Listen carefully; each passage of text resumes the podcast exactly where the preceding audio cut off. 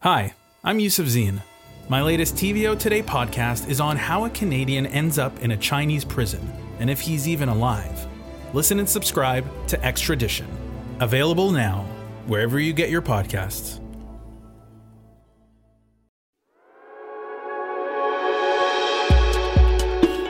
My name is Abdurrahman Malik. I'm canvassing the world for the most interesting people to hear about their journeys, their work, and what it means to be alive in the world today. And perhaps nobody has captured that experience of being alive better than the 13th century Persian poet and Sufi mystic Jalaluddin Rumi in his poem, The Guest House.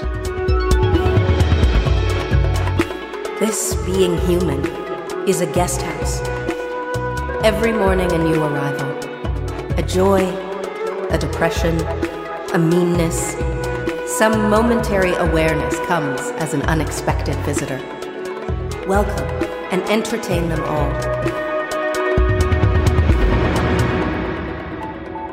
So, welcome to This Being Human, a podcast inspired by Rumi's words and motivated by all those who carry that message forward in the world today.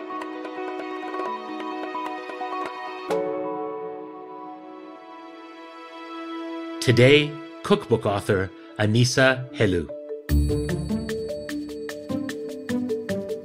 The reason why I do it, apart from wanting to produce beautiful food and helping other people produce beautiful food, is preserving the culinary lore that might, if not disappear completely, but some of it be lost. Anissa has always loved food. I mean, who doesn't? But she didn't like to cook. And above all else, she didn't want to feel like she had to. But somehow, accidentally, Anissa Helou is one of the best known chefs and food writers in the world. She's introduced bona fide foodies and the most reluctant cooks too to a slice of home and a dose of joy in the kitchen. Anissa grew up in Lebanon and spent summers in Syria where fresh vegetables from the garden were plentiful. Her mom and grandmother would make fresh bread and butter at home, everything from scratch. But she also craved a different life for herself and set out to leave home as soon as she could so she could chart her own course. And that's what she's done.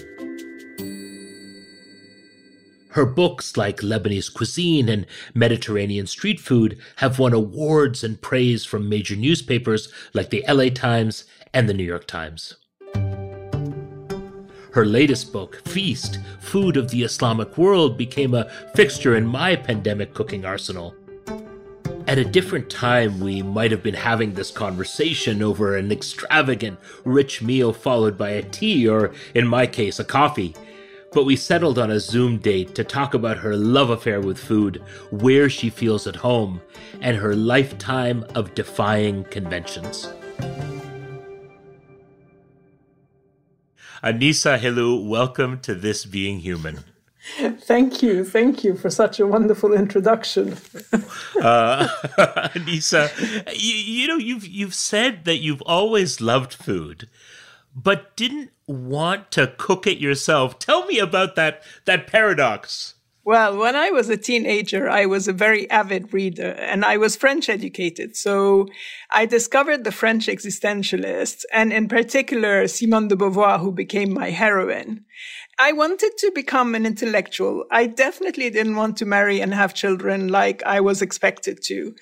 And from when I was 16, my idea was to leave Beirut and to lead my own life a bit like Simone de Beauvoir, Jean-Paul Sartre, all these people, you know, kind of going to the cafe, discussing world matters, etc. And writing, of course. And then I remember, you know, in those days, people, you know, like they had arranged marriages. And there was a guy who wanted to marry me and he came with his mother to the house. I was 16 or 16 and a half. And, you know, they came to ask for my hand and I was looking at them and thinking, I don't know.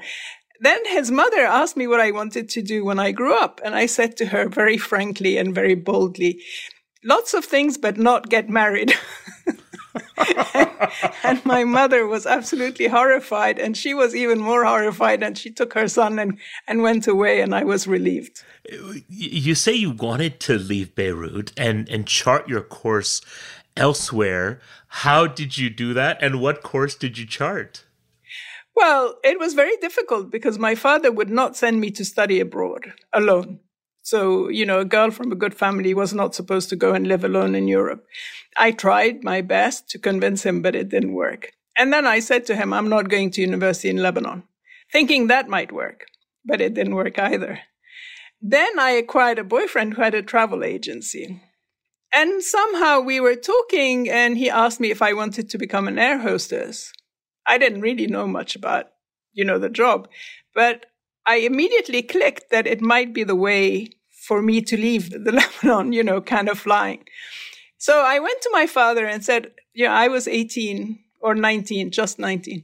And I said, well, you know, I have this chance to become an air hostess, my father being a very strict Arab man said, what? A maid on a plane? and I said, well, it's not. It's very glamorous. He looked at me and he said, no.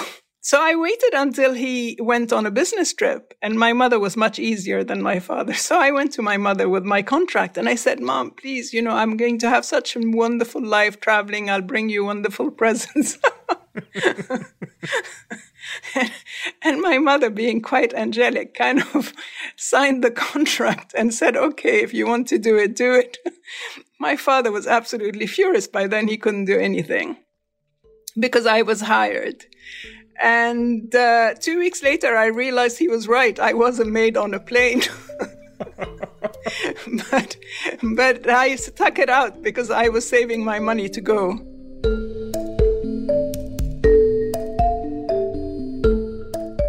Then, as Anissa tells it, something both very fortunate but also very scary and downright dangerous happened. Her boyfriend at the time, realizing that Anissa might soon flee from Lebanon and from him, went to rather desperate measures to try to keep her by his side. It backfired for him, but for her, it was a chaotic, unexpected ticket to the independent life she wanted to live. That first boyfriend wanted to marry me, but I didn't want to marry him. And I said to him that I was planning to leave the Lebanon with my savings. And he kidnapped me in front of my mother. He came to our house, pulled out a gun, and said, I'm taking her and I'm marrying her. And of course, my mother, being not feeble, but kind of accommodating, didn't really do anything. And my father wasn't at home. I think he was on another business trip. And so I went to his parents' house with him. And I was thinking, how am I going to get out of this? So I tried to reason with him. And then finally I said to him, I'm in love with somebody else. And I'm going to go and live with him in London. At which point he lunged at me, but instead of hitting me, he hit the sofa and hurt himself. And I took him to the hospital, dumped him there, and went to my parents and said, He's going to kill me if I don't leave the Lebanon. Which wasn't true. I mean, so I kind of worked them up to worry about me. And within, I think, a few days, I was, I was in London. That dramatic escape from Beirut kicked off the beginning of Anissa's life on her own terms. And for the first couple of years in London, Anissa still didn't cook. She remembers the exact incident that changed her mind. I refused to cook basically, I mean, I lived with a man, but I told him that I wouldn't be sewing buttons, I wouldn't be cooking, I wouldn't be doing any any of the things a man expects of a woman in those days. But then, then he invited this very glamorous friend of his. And when he asked me what was for dinner, I said, open the fridge, see what's in the fridge, and there will be dinner. And she cooked for him. And I was looking at them, at both of them, and thinking, well, it's true that the cliche is, you know, food is a way to a man's heart, and maybe I should make an effort and cook. So on a whim, I decided to invite all our friends, about 30 people, to a Lebanese dinner. It was the middle of the Lebanese civil war. There was no communication at that time. And so I couldn't call my mother. London was a culinary desert, so there weren't very many ingredients available. But I managed to get everything I needed, like fresh parsley, burghul, um, olive oil, you know, zigzagging through London to find the place because certainly not at the supermarket. And I cooked from memory. And that's when I realized that I actually knew how to cook. Mm. Because, I mean, I don't know how good the dinner was, but I was able to produce a dinner for quite a few people that they enjoyed. It's not like Anissa had an epiphany at that point and said, aha, I'm going to write cookbooks. It came slowly and kind of accidentally. I acquired a literary agent, and she introduced me to a Lebanese friend of hers. And at that dinner, they discussed cookbooks. I was listening to them and I was thinking there isn't a good Lebanese cookbook on the market, especially for those who didn't know the cuisine. So I said, you know, very nonchalant like this, I said, well, why don't I write it? You know, a Lebanese cookbook. I don't know if you know the book by Rayess, but the, the chicken recipes start catch your chicken, kill it, pluck it, and whatever, you know. So I mean, definitely not, definitely not a cookbook for the 90s. And my agent said, Oh, well, I've got a publisher who's looking for somebody to write a book on Lebanese food.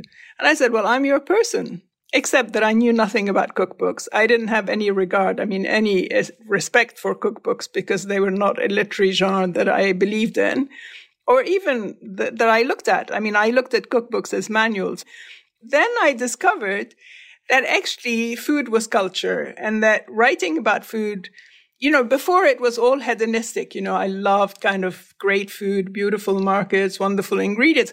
But, you know, it was essential for me, you know, it was a, a pleasure, not an intellectual pursuit or even a, a kind of historical or knowledgeable or whatever.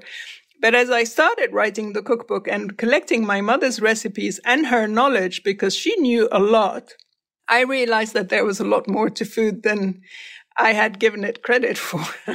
and that's how I started. Anissa, how do you go about capturing precisely those recipes of your childhood. I've cooked with my mom and my aunts, and for me, it's a nightmare because it's a pinch of this, it's a bit of that, it's and it's a lot of love. How did you make it work in a cookbook? Well, it was exactly that. So my mother wrote her recipes, all 200 or 250 of them, uh, which were in the first book, in Arabic. And of course, it was a pinch of this, a coffee cup of that, a handful of this. And then the worst was cook until done. Uh, and I would say, Mom, what does it mean? You know, like half an hour, an hour, two hours. What does this, you know, cook until done?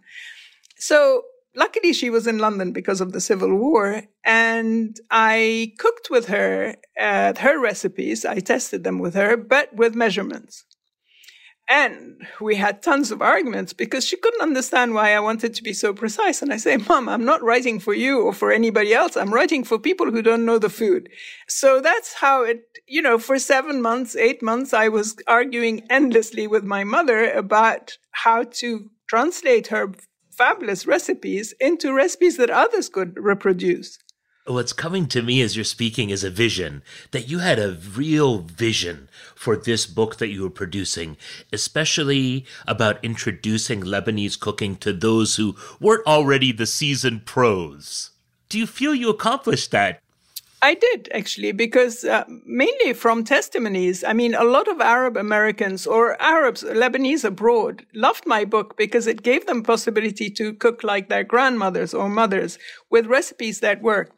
I mean, authentic is a loaded word. You know, when I cook for other Lebanese friends, they say, oh, yeah, your kibsani is really nice, but my mother does it like this. but on the whole, I produced a collection of traditional recipes from the mountains of Lebanon because I wasn't really going regional in those days. And that were classical, well thought out, tested, and that people could use, even foreigners. And that's when I knew that my book was actually a success from the point of view of exactly how I wanted it to be.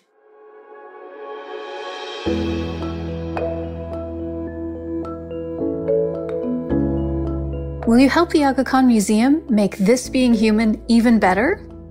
Take five minutes to fill out a short survey and tell us what you think. By providing your feedback, you'll help us measure our impact and reach more people with extraordinary stories from some of the most interesting artists, thinkers, and leaders on the kaleidoscope of Muslim experience. To participate, go to agakhanmuseum.org slash tbh survey. And thank you for listening to This Being Human.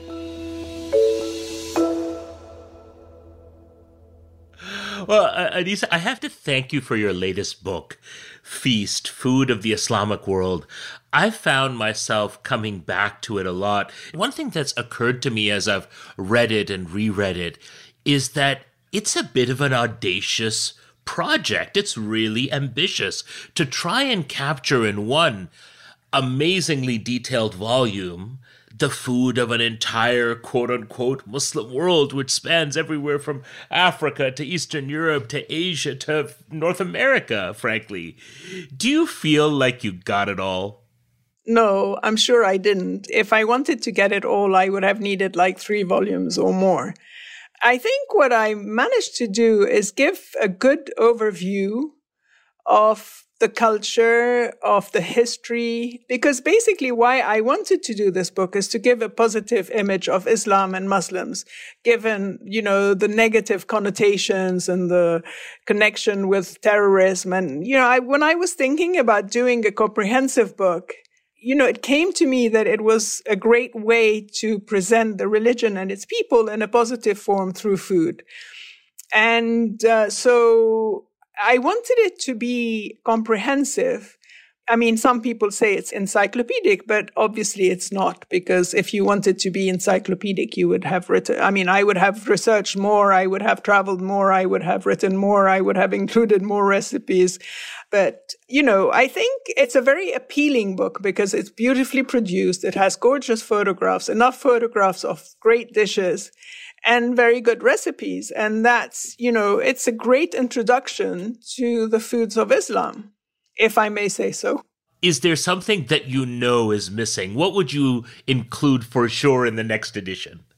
Uh, I think there are some recipes that are missing, you know, like msakhan, more Palestinian recipes, I would go to Malaysia. I would try to go to African countries that I was not able to go to because of the situation, you know, like Algeria, Mali, Burkina Faso. I mean, it's big enough and heavy enough. When I gave a copy to my mother, she said, why did you have to write such a big book? I mean, you expect your mother to be like very complimentary, but, but mine is not. so I would, yeah, I would add recipes and countries if I had to redo it, but maybe in an extra volume so that it doesn't have to be such an enormous brick, you know, uh, of a book. You now have over a dozen books under your belt. What drives your explorations of food? I'm very curious generally and being obsessed with food. I, I mean, I'm always keen to discover different cuisines or more of the cuisines that I like. Like I'm going to Korea in the autumn to explore Korean cuisine, not to write about it, but be, just because I love it and I love, I'm obsessed with Korean TV series. So I want to kind of live there a bit and see whether it's true or just kind of too fictionalized. I have to say that I haven't really thought about doing another book since Feast. Also, Feast took a lot out of me and I worked really hard on it for a long time. I don't have much inspiration now, but I am still interested. Like when I travel, I'm always in markets, in restaurants, um, street food. I'm always looking at what's what I don't know or what I like and can compare what I've experienced. You know, Anissa, just hearing you talk about your forthcoming trip to South Korea and the and the tenor of the life that you've lived so far, you've forged a fiercely independent life against the grain of family and cultural convention. You know, when you think back on it, how difficult was it to do that and to and to maintain that? I don't know that it was difficult from the point of view that I'm quite fearless. So maybe I don't recognize challenges because I kind of, you know, launch myself into projects or into adventures. And um, this said, I do think about when I changed my life or like when I moved from art to food, I didn't do it overnight. I mean, I do think about things for a long time before I enact on them. I think it's difficult because, I, I mean, as a woman, we're still in a man's world. And so as a woman, you have more obstacles than if you're a man in the traveling, at least in my region, it's an advantage because it allows me to go into houses and cook with women, whereas it would be more difficult for a man, for instance. Mm-hmm. Staying independent, you know, I, I mean, like all Arab girls, I've had my mother saying, when are you going to get married? What are you doing? Uh, you know, aren't we going to see a child? And, but being kind of bullshit, I'll just say, I'm not getting married. You won't see a grandchild. I mean, like, and, and I never had a problem with kind of, fighting against convention because it was always something that I, I mean, I meant to do it I pursued it, and um, and it's become a way of life.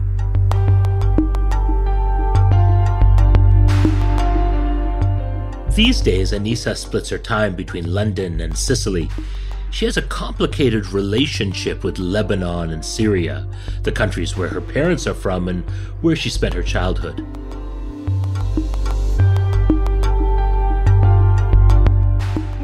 Consider myself as an orphan of these two countries, sadly, because both countries, as I've known them, have been destroyed. Uh, my relationship is that I have a love hate relationship with Lebanon because the materialistic and corrupt aspect of Lebanese society is um, and and politics is something that I resent and that I've always resented and was one of the reasons I left the country as well. Mm and a very sad relationship with Syria because the tragedy of, you know, of Syrian art and heritage and the people is something that I, that I feel, you know, that affects me. And I am very sad that I can't go back there because as long as that, you know, the situation is as it is, I'm, I'm not about to go back. Whereas I was going like two, three, four times a year before and leading culinary tours to Syria. Mm. So I have a kind of uh, slightly sad relationship with both countries.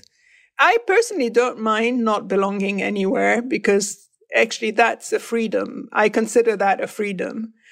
And I feel more at home in Europe than I do in Lebanon or in Syria. Anissa, as, as I read your books and particularly the stories in them, you know, so much of what you do isn't about food or ingredients or recipes, but about cultivating and facilitating hospitality and food being a kind of uh, a beautiful charity and almost a spiritual charity that we share with one another. What to you is the core ingredient or emotion that guides your guides your work? What guides my work is first preserving culinary lore for future generations. I mean, culinary lore means recipes, um, history, social context. You know, in the old days, people wrote recipes and they had no context at all. So maybe you had great cookbooks with great recipes, but you didn't actually know more about the cuisine than how to prepare whatever recipes there are included in the book. For me, the reason why I do it, apart from wanting to produce beautiful food and helping other people produce beautiful food, is preserving the culinary lore that might, if not disappear completely, but some of it be lost and preserve it to future generations, to researchers, to people who want to know more about the various cuisines I write about. So that's my main goal in my work. And then the second one is producing um, impeccable dishes.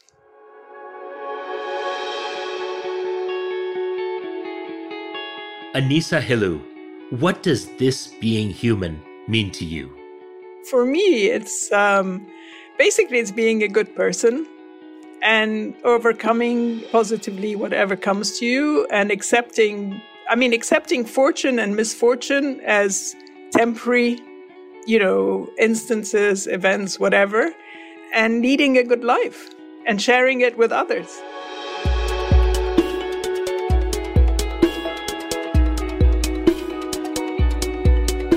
Anissa Helou, I've had the privilege of interviewing some wonderful people, but I have to say I was really fanboying about today. So I want I want to I want to say a special thank you for joining me on this being human. This has been so wonderful. Thank you, Abdurrahman. It was great. I enjoyed it too.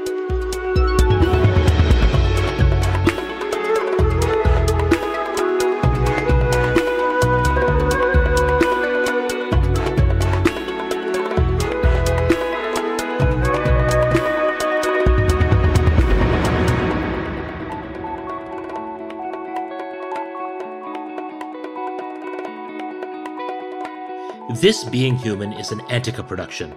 Our senior producer is Kevin Sexton. Our executive producer is Paset Matar. Mixing and sound design by Phil Wilson. Production assistance by Nicole Edwards. Our intern is Annie McLeod. Original music by Boombox Sound. Antica's executive producers are Kathleen Goldhar and Lisa Gabriel. Stuart Cox is the president of Antica Productions.